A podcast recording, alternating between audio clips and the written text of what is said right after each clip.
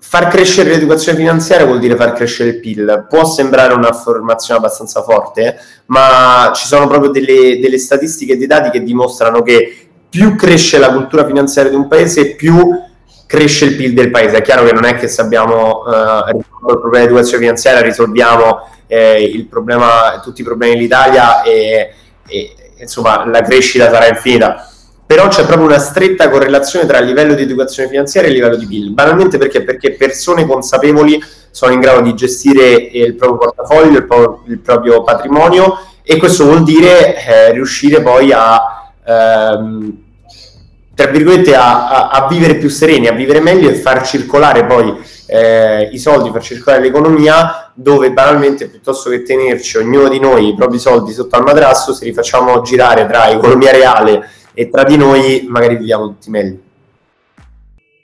Sono Ale Ionescu. Ho creato Starters per raccontare la storia delle persone che vogliono lasciare una loro impronta nel mondo, andando a scoprire il perché delle loro azioni, ricavando trucchi e consigli per vincere la quotidianità, perché il successo è una somma di successi. Salve a tutti e benvenuti su Starters. L'ospite di oggi è chairman e co-founder di Starting Finance, la più grande community italiana a tema finanziario che conta più di 300.000 follower su tutti i canali social e 30 club universitari attivi in tutta Italia. Lui è stato anche inserito nell'ultima top 100 under 30 di Forbes Italia. Signore e signori, vi presento Marco Scioli. Benvenuto Marco. Ciao, ciao a tutti, ciao Alin. Ciao Marco, come stai? Che dici?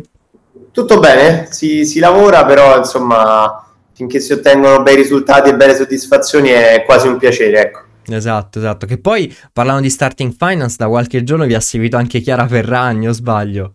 Sì, ci ha tra l'altro commentato anche il post in cui abbiamo, abbiamo parlato del, della sua entrata nel CDA di Toz e avevamo visto che da un po' ci seguiva e però poi insomma ecco ci ha, ci ha, commentato proprio con un cuore il, il, post è stato carino ci siamo divertiti. Qui in ufficio è che stata presa l'ultimo momento di capitale.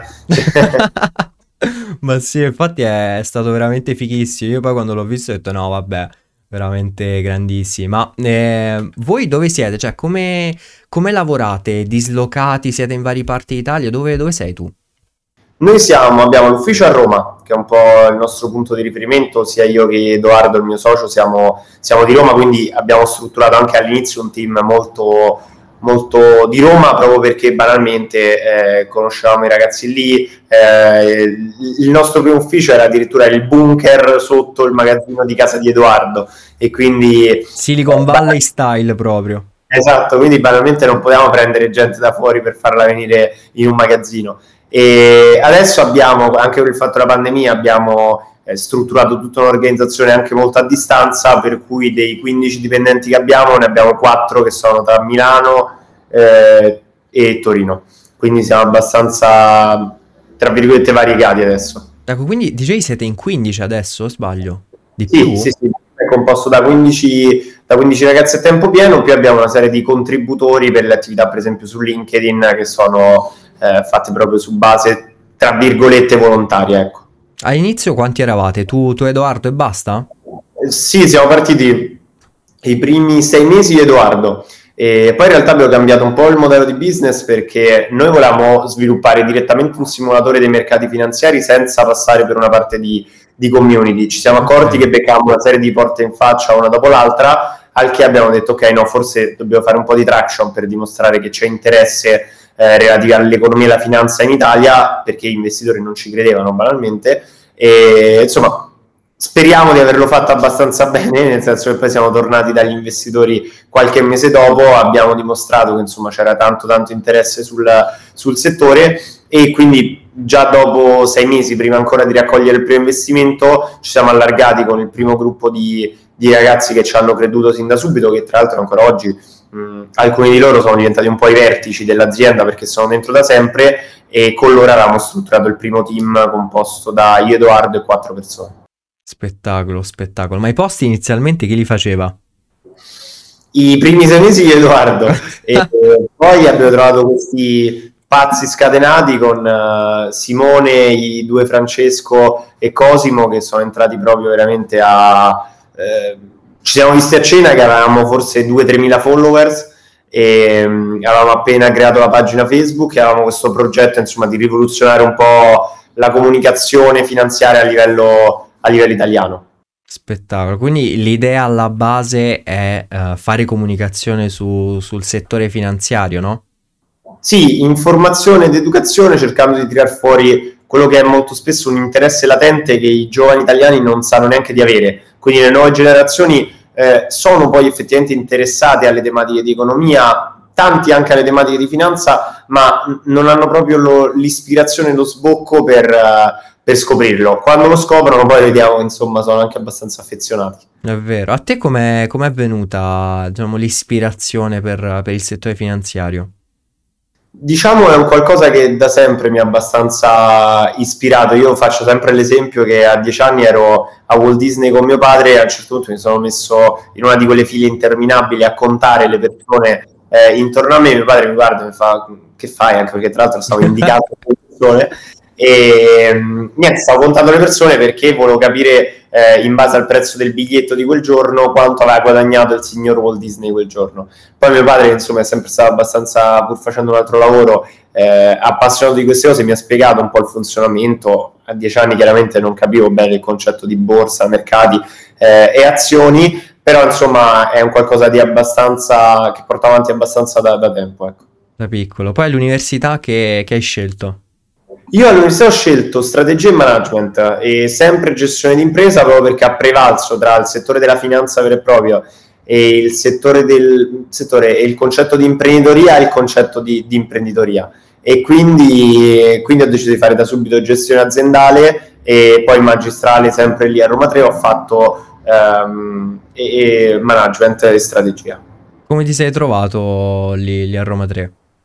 Bene, trovato abbastanza bene. L'università, secondo me, ha delle potenzialità incredibili, nel senso che gli spazi sono molto, molto, eh, secondo me, a portata di, di studente. Eh, si creano bei network e bei gruppi di, di ragazzi, questo sicuramente. I professori sono tanti, tanti, abbastanza, secondo me, bravi, nel senso che io mi sono trovato molto bene e anche i feedback dei, dei miei amici, dei miei colleghi sono stati sempre molto positivi Purtroppo temo che potrebbe fare l'università tanto di più in termini di eh, collegamento rispetto al mondo del lavoro e di comunicazione. E quindi penso che, mh, mm, che lavorando su questo l'Università di Roma 3 potrebbe veramente fare un salto di qualità perché poi nell'operatività riesce a fare esattamente tutto quello che dovrebbe fare un'università, fuori non riesce a comunicarlo. Io sì. faccio un esempio, quando è uscita la classifica Forbes che tu citavi in precedenza, il mio socio Edoardo anche dei miei amici eh, che sono Luis hanno fatto una serie di iniziative con la Luis che riconosceva questa attività, interviste, ehm, eventi, pubblicazioni sui vari social della Luis. E Roma 3 banalmente probabilmente neanche lo sanno che eh, ci sono degli, degli, ex studenti di Roma 3 in, in classifica e ecco, sono piccoli dettagli e piccole cose che però secondo me all'esterno fanno tanto. Fanno una differenza, sì, anche secondo me, anche perché eh, alla fine diciamo, uh, l'università pubblica, quindi tralasciando magari il discorso Luis, che Luis e Boccone, tutto un mondo diverso, non può spingerti, secondo me, così tanto nel mondo del lavoro. Però dovrebbe prendere uh, appunto quegli esempi, magari portarti persone che, che fanno qualcosa come a spronare no, gli, altri, gli altri studenti a mettersi in gioco. Sono, sono d'accordo. È, ripeto, è un peccato perché poi veramente ha tutte le carte in regola per essere, secondo me, una delle prime università, eh, almeno pubbliche d'Italia. Però forse manca proprio quel, quel, quello step in più di comunicazione. È vero, che poi lì a, a Roma 3 non c'è anche una sorta di hub per piccole start-up, se non sbaglio. Sì, sì, sì, noi tra l'altro, questa è una cosa di cui da sempre vado abbastanza fiero perché abbiamo partecipato ad un bando di, dell'università e, che si chiama Eureka 3. L'abbiamo fatto quando noi eravamo veramente appena partiti, avevamo appena ricevuto il primo round di investimenti e, e, e lì abbiamo preso 15.000 euro a fondo perduto. Insieme a noi c'era un'altra startup che si chiama Steep che eh, ha preso, hanno preso anche loro mi pare 15.000 euro e e comunque voglio dire, era un percorso molto pratico e concreto dove piuttosto della tanta fuffa che spesso si sente in giro, eh, hanno preso, bonificato i soldi sul conto che per una startup, soprattutto eh, agli inizi, è sicuramente la cosa, la, cosa, più utile. E quindi ecco, da questo punto di vista c'è, c'è tanto. Adesso tra l'altro sono evoluti, quell'Eureka 3 è diventato eh, Doc 3, che è proprio un, una sorta di incubatore, percorso di incubazione, ci sono ehm, professori veramente, veramente me in gamba a tema innovazione, tra, tra, i quali so sicuramente che c'è dentro Nicola Mattina, che tra l'altro è il mio relatore di tesi, eh, insomma è uno che ha fondato Stamplay, l'ha venduta Apple, in Italia non è che ce ne sono mm. tanti venditori del genere, quindi ecco, quando poi mh, racconta l'innovazione, chi l'innovazione l'ha fatta, secondo me è sempre un valore aggiunto. Esatto, esatto. Ma quindi durante l'università tu hai creato, diciamo, st- cioè avete creato Starting Finance? Sì, sì, sì, sì, ho conosciuto Edoardo che era alla fine del primo anno di università. Quindi mm, ok, ok. Ci siamo, ci siamo proprio trovati subito e abbiamo iniziato più o meno intorno a metà del secondo anno a strutturare proprio un progetto che poi potesse diventare azienda. Spettacolo. Ma eh, com'è stato agli inizi? Uh, diciamo, mh, mm, giravate, spargevate la voce tra, tra, i vostri compagni lì all'università, come la prendevano? Sì, siamo partiti dall'università, siamo partiti veramente dagli amici e familiari, perché poi quando crea una pagina Facebook c'è proprio il concetto di dire almeno inizio a fare un po' di numeri con le persone che conosco e che, e che insomma magari te lo metterò più per farti un favore il, il follow il mi piace piuttosto che perché sono veramente interessati.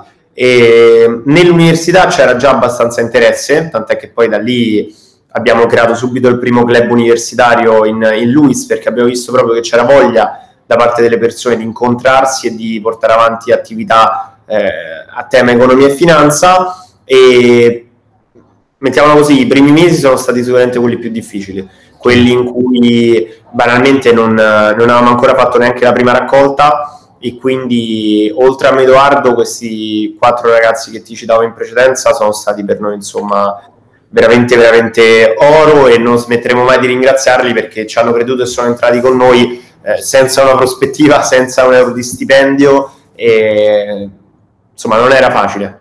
No, assolutamente, assolutamente. E quanto tempo è passato fino al primo round?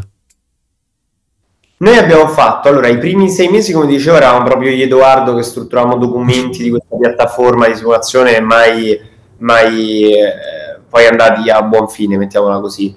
Eh, o meglio, al tempo mentre a buon fine, ora eh, siamo, siamo Stiamo carburando. Sviluppo, e quindi tra due mesi contiamo anche di lanciarla poi effettivamente questa applicazione perché siamo riusciti a internalizzare la sezione sviluppo da quei sei mesi miei di Edoardo, da quando abbiamo creato invece proprio la community con i primi ragazzi, è passato più o meno un annetto.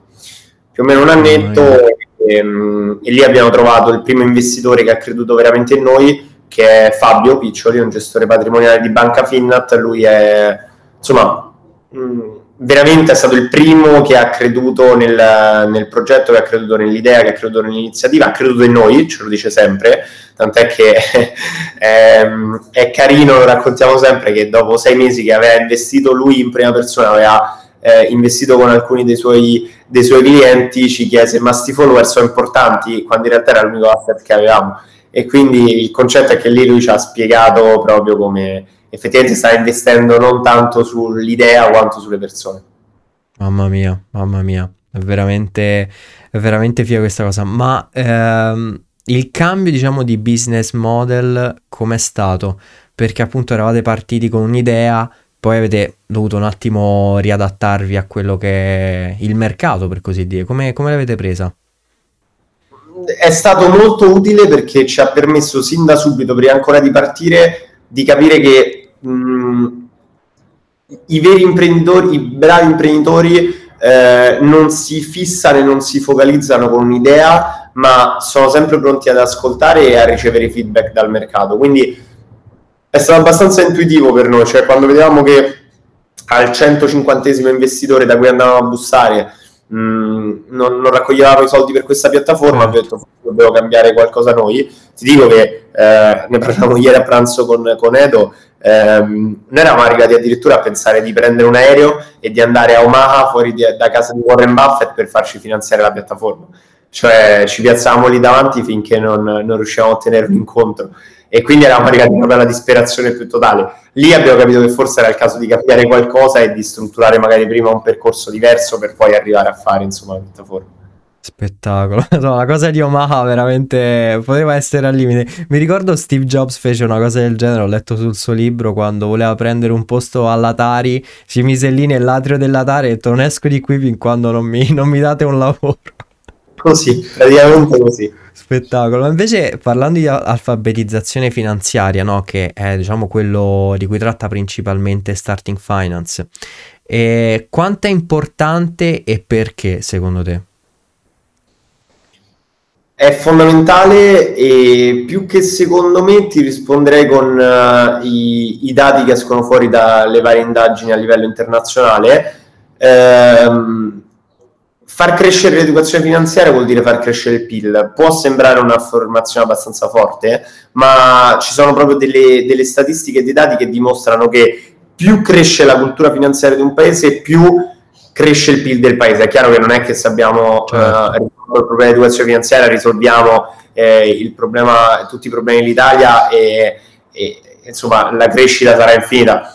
Però c'è proprio una stretta correlazione tra il livello di educazione finanziaria e il livello di PIL. Banalmente perché? Perché persone consapevoli sono in grado di gestire il proprio portafoglio, il, pro- il proprio patrimonio e questo vuol dire eh, riuscire poi a ehm, tra virgolette, a, a, a, vivere più sereni, a vivere meglio e far circolare poi eh, i soldi, far circolare l'economia, dove banalmente piuttosto che tenerci ognuno di noi i propri soldi sotto al madrasso, se li facciamo girare tra economia reale e tra di noi, magari viviamo tutti meglio. Esatto. E come cercate di, di dare il vostro apporto con, con Starting Finance?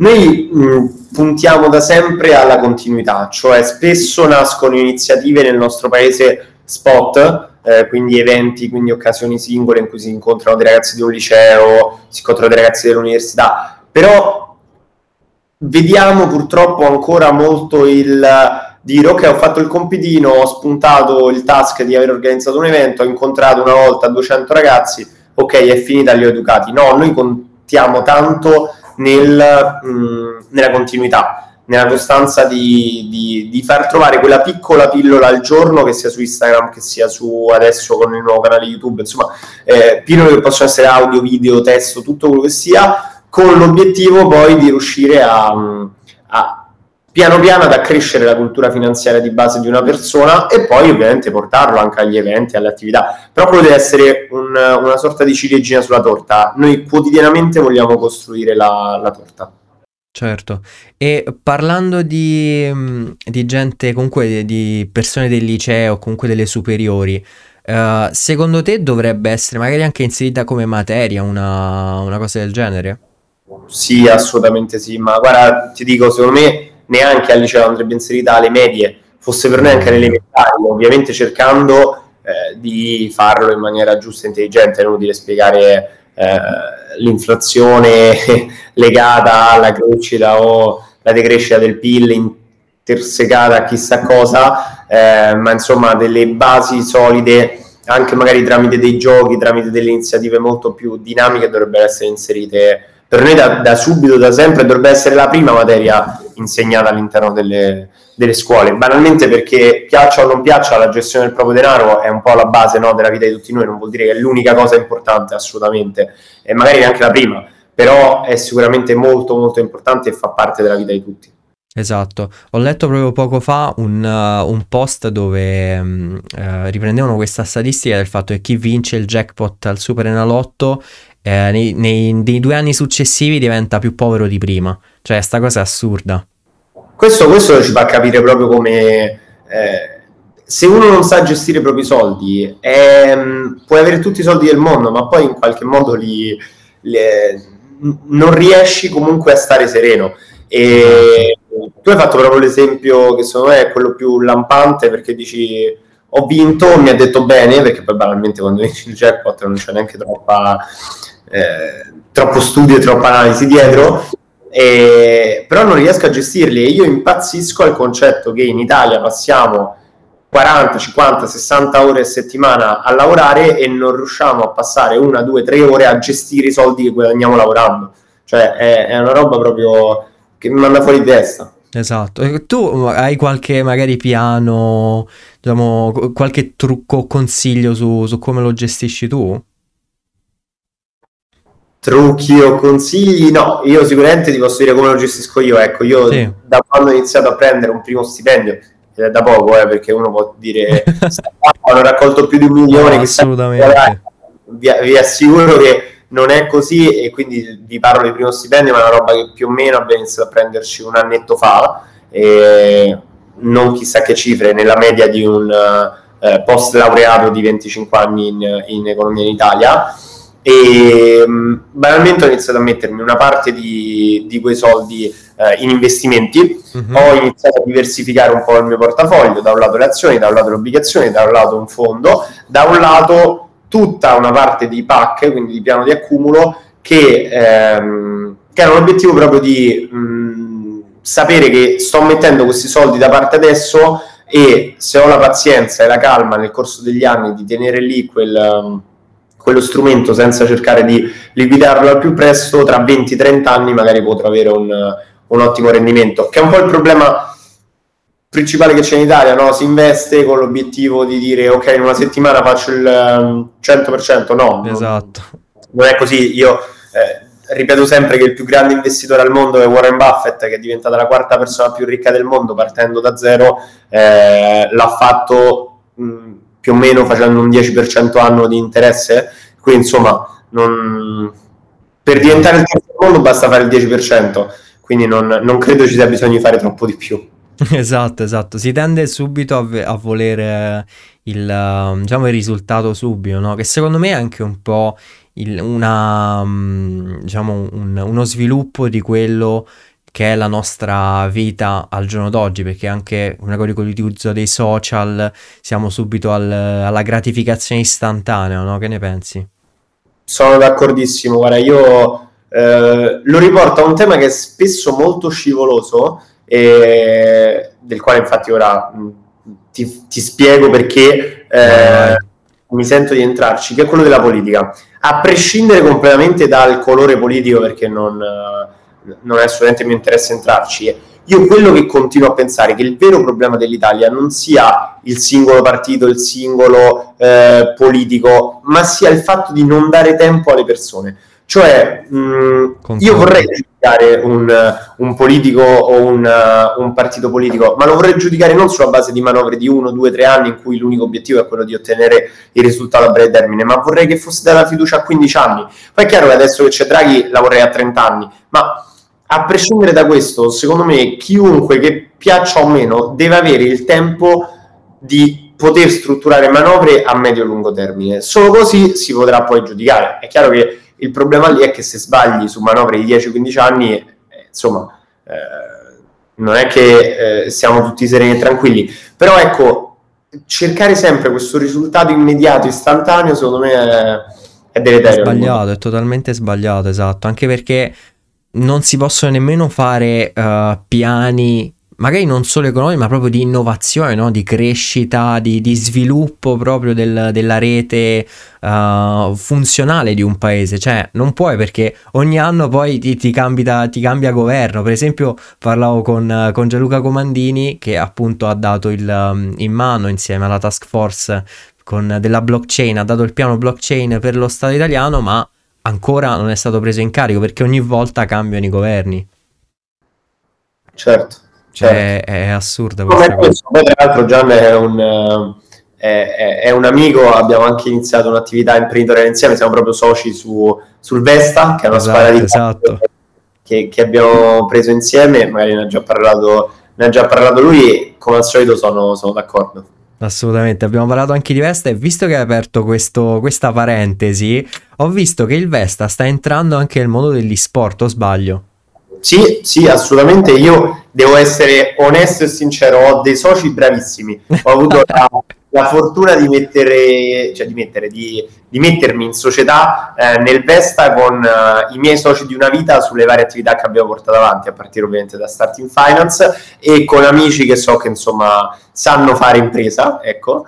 E, e quindi loro hanno voluto portare avanti questo tipo di attività, io in tutta onestà ne sono rimasto fuori perché non ci capisco un cacchio, io sono il, uno dei più grandi malati di calcio che io conosca, probabilmente mh, il più malato di calcio che conosca. E quindi per me dire abbiamo preso una squadra di calcio e ad oggi, causa pandemia, l'unico modo in cui posso giocare è giocando a FIFA è un po' un controsenso, cioè io vorrei proprio andare lì la domenica e vedermi eh, i ragazzi che giocano, però mh, è un'iniziativa figa, capisco che è lì che sta andando molto il futuro, uno non è l'alternativa all'altro, nel senso che l'anno prossimo spero che giocheremo sia sul campo che eh, sul divano, e, mh, quindi ci siamo, ci siamo buttati sugli sports, la, i, i, i, miei soci come ogni cosa che fanno la stanno facendo fatta bene e quindi stanno sottolineando come io sia completamente inutile in qualsiasi società perché poi quando portano avanti le loro attività lo fanno bene. Ma invece com'è stato quando ti hanno proposto appunto di, di creare il Vesta? Cioè com'è stato diventare socio di una società di calcio visto che ami così tanto il calcio? Ci siamo divertiti tantissimo perché è nata una chiacchierata tra ehm, Gianluca e questi ragazzi che venivano da una squadra che stava eh, banalmente fallendo e con Riccardo Carnevale appunto abbiamo deciso di eh, entrare anche io e Edo di Lella, mm-hmm. il mio socio, e quindi che è successo? Che poi lì ci siamo messi eh, con l'obiettivo di creare una cordata fatta da 7-8 eh, ragazzi un po' come noi, vi ho chiamato amici, soci, colleghi, insomma, ragazzi con cui di cui abbiamo una grande stima è uscita fuori questa società. Io devo dire la verità, era un momento della nostra vita in cui ho detto non mi voglio impegnare in, in niente che non sia starting finance perché già sono tante le cose da fare, insomma, e mettere troppa carne sul fuoco sarebbe stato complicato. Però mi hanno preso sul mio punto debole, sul tallone d'Achille più grande che ho, quindi mi hanno preso con il calcio e ci siamo accordati ovviamente su cosa dovevamo fare. E quella è una passione, è un hobby, è uno svago, non lo, non lo considero neanche lavoro. Certo, ma quando, quando riusciamo a vedere il Vesta in campo, secondo te? Eh, io spero, spero, sono sempre molto fiducioso e ottimista eh, che prima dell'estate riusciamo a, a tornare in campo, eh, però temo che si ripartirà a settembre con, con, i campionati. La squadra poi è fortissima, noi abbiamo fatto amichevoli eh, per tutto agosto e metà settembre quando ancora si, si poteva con squadre di eh, categorie molto molto superiori. E, ah, e comunque ce la avevamo tirato su veramente un una squadra fatta di ragazzi tanto tanto volenterosi e, e, che hanno creduto nel progetto di dire non, non stiamo facendo l'ennesima squadra di eh, categoria ma c'è proprio un progetto dietro che vuole insomma innovare anche il settore del calcio Esatto, perché uh, oltre ad essere nata magari con, con l'intento, no? E uh, esserci riusciti ad utilizzare la tecnologia blockchain in una scuola di calcio, è stata anche, diciamo, nata attraverso i social, perché poi vedevo Gian e Riccardo che postavano no, uh, sì. i provini e tutto su, su, Instagram. Assolutamente, c'è stato tutto quel, tutto quel passaggio molto social che ancora adesso è abbastanza costante e importante, banalmente perché tutti i ragazzi che ci sono dietro sono ragazzi che hanno portato avanti eh, attività e aziende molto attive sui social. Spettacolo, ma poi ci stanno le, le, da- le, camere che riprendono tutti i campi, ci diceva Gian, mamma mia, spettacolo veramente. Ma tornando un attimo all'educazione finanziaria, eh, secondo te dove è possibile magari impa- imparare questa, questa, diciamo, skill, perché possiamo chiamarla skill anche se dovrebbe essere la base di tutti? Su Starting Finance? No, assolutamente. Eh, sicuramente no, su... ti dico, mh, il percorso da fare è una domanda che ci fanno veramente in tanti che ci chiedono proprio come inizio, quando inizio e da dove inizio, è abbastanza mh, diverso da persona a persona, nel senso che eh, c'è chi magari preferisce iniziare subito in maniera molto verticale, ad esempio leggendo sul libro, eh, quindi cercano proprio di approfondire da subito e chi invece vuole prima capire se gli interessa veramente e, e, poi decide di approfondire. Io consiglio sempre, prima di ogni cosa, la lettura di un libro che veramente è, è stato ispirante per me, che è A spasso per Wall Street, okay. di Balton Mark, che è un autore americano, e veramente è un libro che ne ho letti tanti su iniziare l'ABC della finanza, veramente tanti, ma è veramente l'unico, secondo me, che ti dà proprio in 200-300 pagine una panoramica abbastanza completa, parte dalla base ma arriva a un livello insomma abbastanza strutturato e quindi secondo me questo è, è un po' un buon inizio per tutti. Per il resto ovviamente eh, i social sono molto comodi su questo perché magari seguendo ecco, appunto, eh, la nostra pagina quello che si può fare è tra una foto di un amico e l'altro eh, vedere insomma un contenuto, una pillola e quindi leggersi quei 120 secondi di, ehm, di testo eh, e in, iniziare a imparare qualcosa e pian piano costruire anche qui sempre un po' col concetto di interesse composto eh, crearsi una base abbastanza solida. Esatto, che poi tutti i vostri contenuti eh, li, fa, eh, li, fa, tutto un vostro team, esatto? O vi, vi, ha, mh, mm, diciamo, vi appoggiate anche sui, sui, club aperti?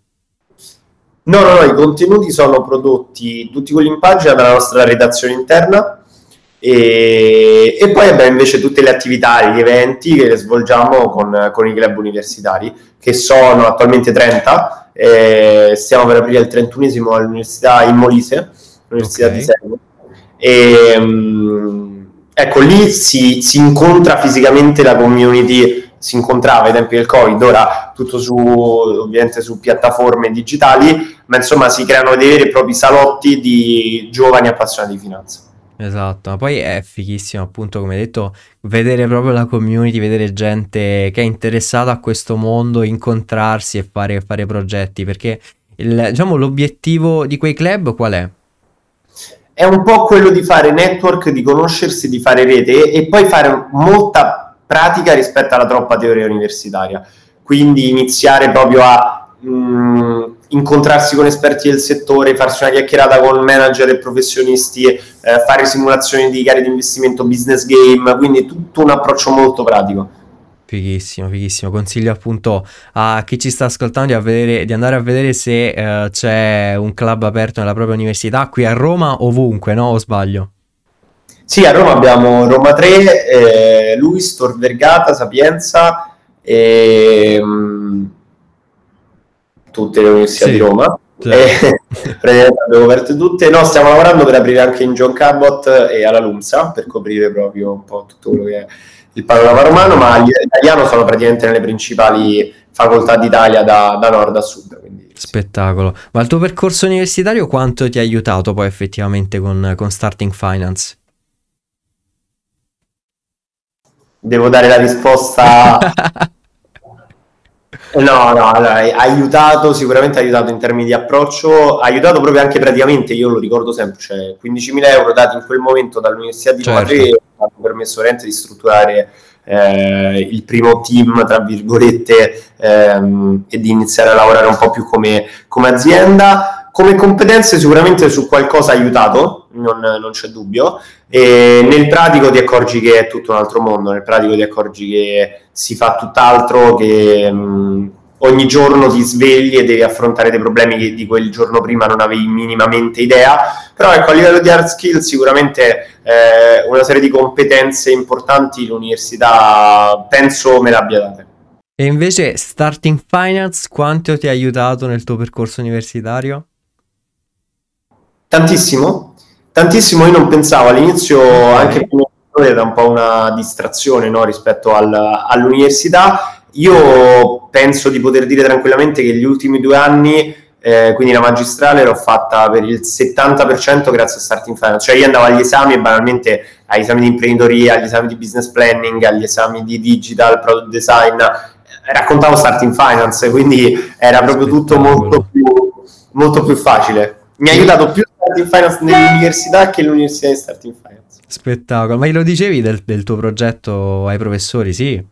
Sì, sì, sì, sì, dagli ultimi due anni soprattutto, sì, tanto, tanto, e devo dire che eh, a parte il professor Mattina con cui poi ho fatto la tesi, quindi è stato un po' il culmine, anche tanti altri professori lo vedevano proprio con, con, curiosità, cioè mi ha fatto piacere il fatto che poi magari non ci hanno neanche creduto così tanto da voler approfondire, però la porta lato loro era, era sempre aperta. Poi come al solito c'è sempre un po' mh, mh, un aspetto anche molto tradizionale dell'università, quindi trovavi i professori come quello con cui mi sono scontrato per esempio durante la discussione della tesi, che invece sono legati al passato, sono legati alla tradizione, quindi per loro eh, starting finance, dei ragazzi che fanno educazione finanziaria sono insomma una, una truffa, un qualcosa eh, che deve essere lontano da, da, una possibile realizzazione. Ma perché che, che argomento hai portato la tesi?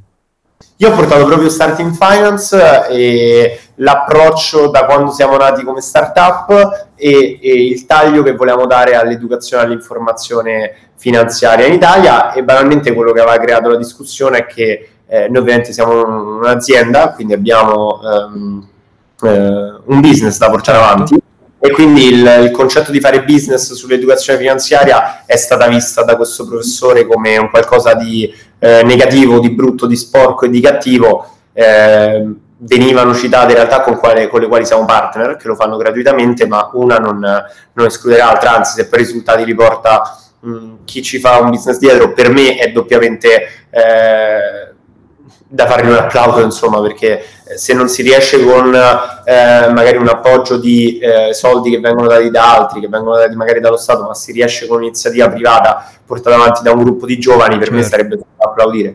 Però insomma quel giorno c'è stata un po' questa frizione. Mamma mia, mamma mia. Eh, poi pesante immagino quella frizione nella seduta poi effettivamente dell'esposizione della fortunatamente, fortunatamente avevo il professor Mattina che veramente era tanto legato alla realtà, tanto affezionato, cioè quando gliela raccontavo nella tesi si è proprio preso e, e anche gli altri professori che secondo me in tema poi di eh, delibera del, del voto finale si sono fatti abbastanza valere. Spettacolo, spettacolo. Ma invece parlando della nomina, no, uh, della, nella lista dei, dei 100 under 30 di Forbes, come è accaduto? Ti hanno chiamato e te l'hanno detto da, da, da un secondo all'altro? Sì, sì, sì, ci hanno... Allora, un po' era nell'aria perché avevamo un sacco di amici che c'erano entrati nei discorsi anni, perché poi chi fa startup in Italia non è che siamo tantissimi, quindi non ti dico che ci conosciamo tutti, ma insomma ne conosciamo tanti. E quindi diciamo quest'anno tra i numeri che abbiamo fatto sui social, l'aumento di capitale che abbiamo chiuso eh, da 625 mila euro, insomma, da, da, tra, tra, l'altro da un investitore istituzionale con base Londra, forse è una volta buona che tocca anche a noi e sì, ci hanno contattato, ci siamo fatti una chiacchierata con loro e avevamo capito abbastanza che saremmo usciti. Ecco. Spettacolo. Tuo papà è stato contento e ancora pensava al, pa- al pezzo lì a- al Walt Disney? No, no, era contento, tutti, insomma, eh, queste sono soddisfazioni quasi che dai più a chi ti vuole bene che a te stesso, perché poi quando si fa il nostro lavoro, eh, 5 minuti dopo aver festeggiato con forse un mezzo brindisi, neanche mi ricordo, eh, siamo tornati subito al lavoro, però ecco è una bella soddisfazione anche per, uh, per loro, sì, per i genitori, per, uh, per, tutti i familiari, tutte le persone che ti stanno vicino normalmente. Certo, certo. Senti, la timeline futura di Starting Finance, oltre appunto alla speriamo piattaforma che hai citato prima?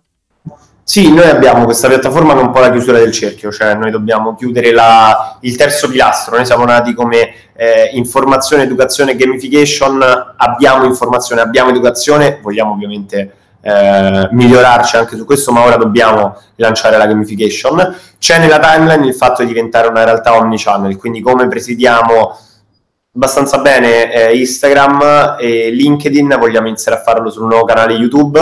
E sul nostro sito, sulla piattaforma appunto dell'app, quindi dovunque si, si entra su qualsiasi social eh, o su qualsiasi ricerca in termini di economia e finanza, le nuove generazioni devono pensare a Starting Finance, questo è un po' l'obiettivo. Grandissimo, grandissimo, assolutamente consiglio a tutti, ma sicuramente già conosceranno Starting Finance di appunto di andare a vedere la, la piattaforma, la pagina e lasciarsi ispirare e insegnare, no? Ma ehm, ultima domanda, consigli qualche libro magari sul tuo percorso che ti ha influenzato un po' di più, oltre a quello citato prima? Sì, eh, allora a me sono piaciuti tantissimo un libro che è abbastanza fuori da economia e finanza, che è Open, che è la biografia, è la biografia di Agassi. Okay. E, veramente pazzesco, poi io sono un patito di biografie, quindi eh, la sua secondo me è veramente la più bella biografia che abbiano mai, mai scritto. E sicuramente la, la, biografia di Musk mi è piaciuta tantissimo. E un libro molto molto interessante, soprattutto per chi vuole fare imprese startup, è Non succederà mai del, di Mark Randolph di Netflix, del presidente di Netflix. È veramente interessante anche lì, alti e bassi, vedere da dentro la storia raccontata. Io, tra l'altro, sto impazzendo perché non fanno su Netflix un documentario sulla storia di Netflix. Sarebbe fighissimo perché del libro che ho letto, veramente, se ci fosse una serie, penso che chiunque voglia fare startup o impresa nel mondo sarebbe lì attaccato in piedi sopra il divano e il libro è fighissimo, quindi quello anche mi sento di, di, consigliarlo. È vero, sull'ultimo consiglio concordo appieno anche perché ho sentito qualche podcast di, di Randolph e parlava del, della questione di quando si erano seduti al tavolo con Blockbuster e della trattativa che poi ovviamente sì. loro hanno rifiutato e poi hanno tolto Blockbuster dal mercato, è assurdo gli alti e bassi, anche quando poi hanno dovuto per esempio di, licenziare metà dei dipendenti perché non c'era più cassa, avevano due mesi di vita e quindi poi come si sono ripresi da lì, no, eh, metti i brividi, io i brividi solo a raccontare. è vero, è vero, è vero. Allora Marco, veramente grazie mille per essere stato qui e per aver raccontato un po' la tua storia, quella di Starting Finance e di chi, di chi lavora in questo mondo. Ovviamente ripeto, andate a cercare Starting Finance su Instagram, su YouTube e su Google perché poi c'è anche il sito ovviamente. Sì, assolutamente. Grazie, grazie mille. È stato un grande piacere. Ciao. Ciao ciao.